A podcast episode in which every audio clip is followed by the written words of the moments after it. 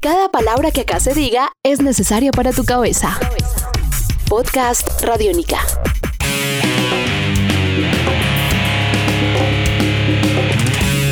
Podcast Radiónica. Bienvenidos a Simona Dice, este espacio que tenemos en Radiónica en donde viajamos por el mundo sin papeles, solo con música. Hoy nos transportamos directamente a un lugar maravilloso, mágico y muy musical. Nos vamos para Cuba, pero no a escuchar lo que comúnmente vamos a asociar con este lugar que está rodeado de mar. No, nos vamos con rock and roll cubano porque hoy tendencia está acá. Estás escuchando Podcast Radiónica.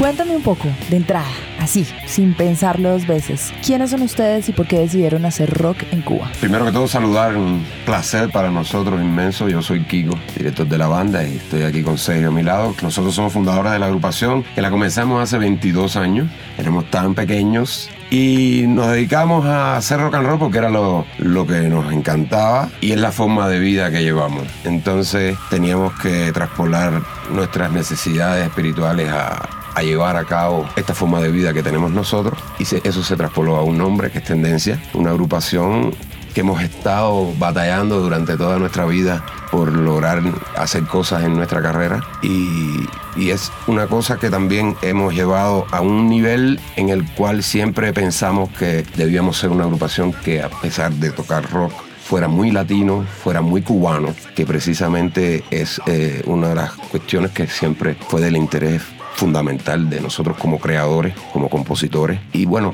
la vida nos ha estado sonriendo, estamos acá por primera vez. Es un placer decir que somos la primera agrupación de rock and roll cubana que viene a Colombia, que estamos aquí en Bogotá encantados de la vida. Y bueno, siempre hacemos cosas por hacer nuestros sueños realidad y, creo que eso ha sido una de las cuestiones que nos ha hecho a nosotros eh, ser una familia muy unida, ser un, hermanos que luchan por por una misma causa, por una misma cuestión, que es esta, la de rock and roll. En Cuba se dice que Tendencia es una banda de metal mestizo, precisamente porque hacemos una fusión de metal con, con muchos elementos de la música afrocubana, de la música latinoamericana, de la música cubana como tal. Y esa es el, la bandera que hemos estado defendiendo durante estos 22 años. Y siempre, bueno, creo que vamos a estar así hasta los últimos días de nuestras vidas, que espero que se demore bastante. Corría el año de 1994 entonces, cuando ustedes iniciaron. Es necesario, porque la asociación es directa y la curiosidad nos gana, preguntar qué pasaba en Cuba en 1994, bajo qué contexto ustedes logran crear una banda de rock and roll. Contexto favorable y desfavorable, porque finalmente el rock and roll es contracultura y hay que ver también qué, qué los impulsa a ustedes a hacer rock en la isla. Era el momento más difícil, yo creo que el momento más difícil de la economía cubana fue en el año 94. Cuando en Cuba se habla del año 94 todo el mundo se asombra, todo el mundo se queda así como diciendo no. Fue una época que se le llamó incluso periodo especial, opción cero. No había nada. Y si no había nada, imagínate, rock. Era bien difícil, nosotros comenzamos tocando en ese mismo año. Tocábamos con cuerdas de, alambres de telefonía, y hacíamos con los parches de la batería, los hacíamos con placas de rayos X, las púas de la guitarra con discos de acetato, de agrupaciones que no nos gustaban, las cortábamos y ahí hacíamos la, las púas increíbles. Terminamos con las manos llenas de sangre, con las manos llenas de negras, ¿no? De, de cosas así de, de, los discos. Fue muy difícil, tocábamos sin PA, sin equipo, sin nada, era ahí como una cosa bien, bien loca. Luchando todo el tiempo, eso sí, teníamos el objetivo y demás. Queríamos hacer el metal, que era lo que nos gustaba, y, y hacerlo con la música africana, la música latina, lograr un sello, o sea, hacer otra cosa, no, no lo mismo que estaban haciendo los demás en ese momento. Y fue bien difícil, bien difícil porque la idea era que en Cuba se reconociera el rock como dentro de la cultura nacional, ¿no? O sea, que no fuera un eslabón aparte, ni el último eslabón tampoco. Lo hemos logrado, nosotros somos una agrupación dentro de Cuba bien internacional, eh, estamos ahí al nivel de las bandas de salsa, además no, tenemos el apoyo de, del Ministerio de Cultura total, no solo nosotros, sino muchas bandas de rock allá en Cuba. Esto es gracias a eso que pasado, o sea, vieron la, insistimos, insistimos y, aquí estamos y no hemos dejado de luchar desde ese momento y, y, era la idea y entonces la idea era también que se reconociera el rock en Cuba y es muy reconocido en estos momentos, tenemos un apoyo total y, y gracias a eso estamos aquí hoy. En ese momento nosotros siempre decíamos, eh, el rock es el último eslabón de la cultura cubana. Entonces nosotros decíamos, pues entonces nos toca a nosotros encargarnos de que ese eslabón se vaya pasando a un nivel un tanto más, más arriba y representar el público del rock en Cuba, que en ese momento se sentía enajenado, que se sentía un poco separado de, de cosas, porque era el sentimiento de los rockeros, por ejemplo, odiar las agrupaciones de salsa porque eran las que salían en la televisión, las que salían en la radio, todo este tipo de cosas. Entonces, esos eran patrones que nosotros teníamos que también romper. Y nos enseñó, ese periodo nos enseñó muchísimo nosotros a, convertirnos en lo que somos ahora, que, que fuimos una agrupación que comenzamos de la nada con nada. Y entonces eso lo primero que nos enseñó a nosotros que cuando tuviéramos determinadas posibilidades, entonces teníamos que ser nosotros también los que pusieran la bandera para apoyar a las nuevas generaciones que vinieran, apoyar a todo el que tuviera ese sentimiento que, por el cual vivíamos nosotros. Y eso es lo que ha traspolado en que hoy en día, bueno, pues Tendencia es una agrupación que siempre toca con otras agrupaciones que invitamos, sobre todo las bandas noveles, para que tengan un espacio, para que tengan un, una oportunidad que en ese momento nosotros no la teníamos. Y era también un momento muy curioso porque eh, éramos la única agrupación en toda la provincia de Pinar del Río, que tampoco éramos de La Habana. Y, y, mucha gente, todavía hoy en día, nosotros seguimos viviendo en Pinar del Río y la gente siempre nos dice, oye, pero nosotros pensábamos que ustedes eran de La Habana, porque hemos estado tan activos, hemos estado moviéndonos siempre y defendiendo lo que hacemos. Sí, y, y, siempre fuimos, es muy importante que siempre fuimos muy respetuosos con el arte, o sea, con la música que se hace en Cuba, sea rock o no. Esto era muy importante porque nosotros respetamos mucho el arte no simplemente la música, sino las artes plásticas, la danza, el teatro, todo.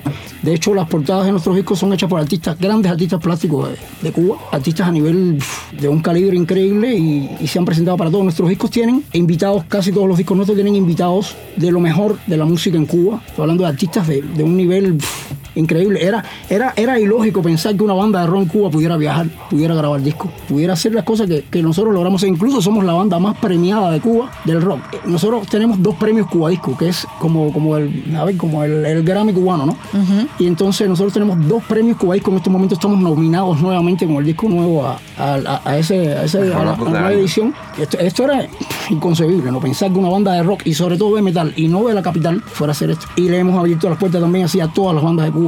Porque era lo otro, tratar de que la gente se colara por la misma puerta.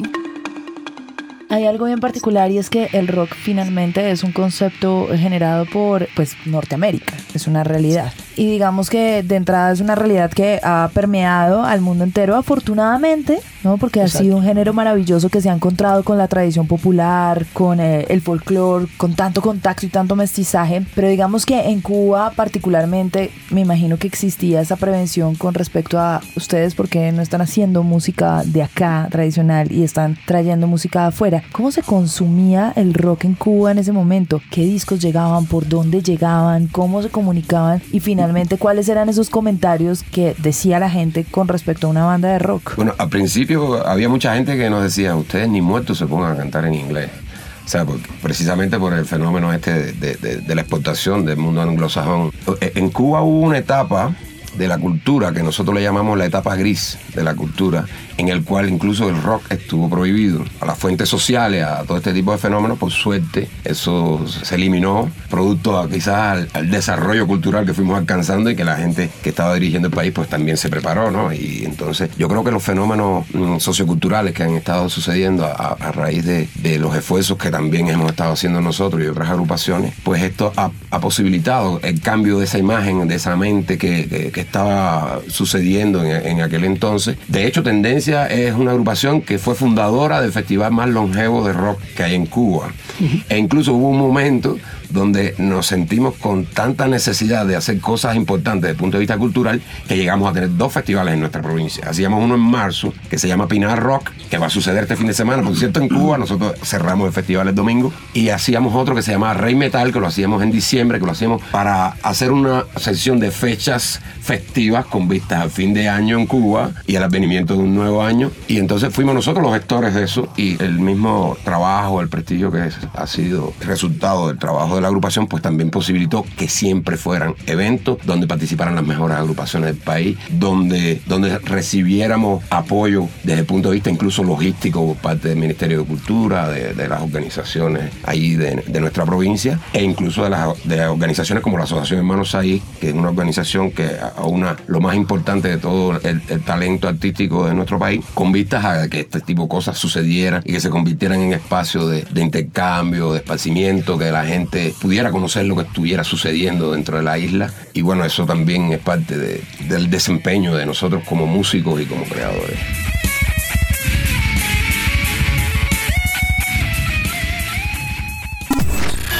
Este es un podcast Radiónica. Descárgalo en radiónica.rocks. Podcast Radiónica.